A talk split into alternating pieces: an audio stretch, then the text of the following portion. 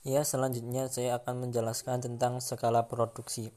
Skala produksi merupakan suatu teori yang menggambarkan fenomena menurut biaya produksi per unit pada suatu perusahaan dengan dibarengi meningkatnya volume produksi tersebut.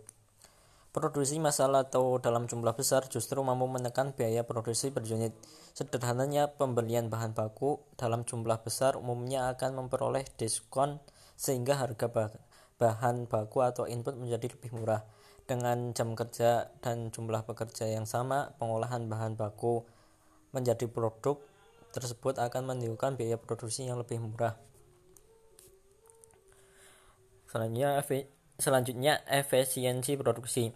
Pengertian efisiensi dalam produksi bahwa efisiensi merupakan perbandingan output dan input berhubungan dengan tercapainya output maksimum dengan sejumlah input.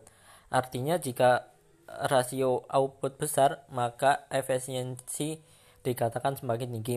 Efisiensi merupakan rasio antara input dan output dan perbandingan antara masukan dan pengeluaran. Efisiensi dapat pula didefinisikan sebagai perbandingan antara keluaran atau output dengan masukan atau input atau jumlah keluaran yang dihasilkan dari suatu satu input yang dipergunakan.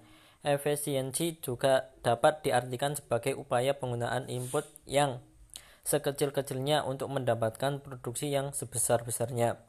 Selanjutnya yaitu manajemen produksi. Manajemen produksi adalah sebuah penataan dari proses pengubahan bahan mentah menjadi suatu produksi atau jasa yang memiliki nilai jual. Manajemen produksi juga merupakan bagian dari bidang manajemen yang memiliki peran untuk melakukan koordinasi beragam kegiatan agar tujuan bisnis bisa tercapai. Untuk mengatur produksi, perlu adanya keputusan yang ada hubungannya dengan suatu pencapaian tujuan, sehingga barang dan jasa yang dihasilkan sesuai dengan yang sudah direncanakan.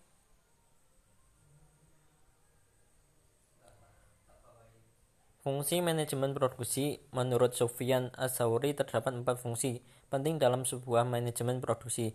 Di antaranya adalah sebagai berikut. Yang pertama yaitu perencanaan, yang kedua jasa pendukung, yang ketiga proses pengelolaan, yang keempat pengendalian atau pengawasan. Selanjutnya aspek-aspek manajemen produksi. Agar bisa menghasilkan barang produksi sesuai dengan yang diinginkan, maka perlu adanya beberapa tahapan yang dilakukan. Aspek yang harus diperhatikan secara khusus di antaranya adalah sebagai berikut. Yang pertama yaitu perencanaan produksi barang atau jasa.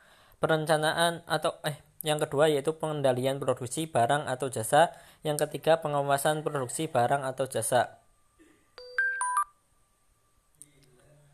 Ya cukup sekian dari saya mungkin selanjutnya akan dijelaskan oleh Mas Tolha.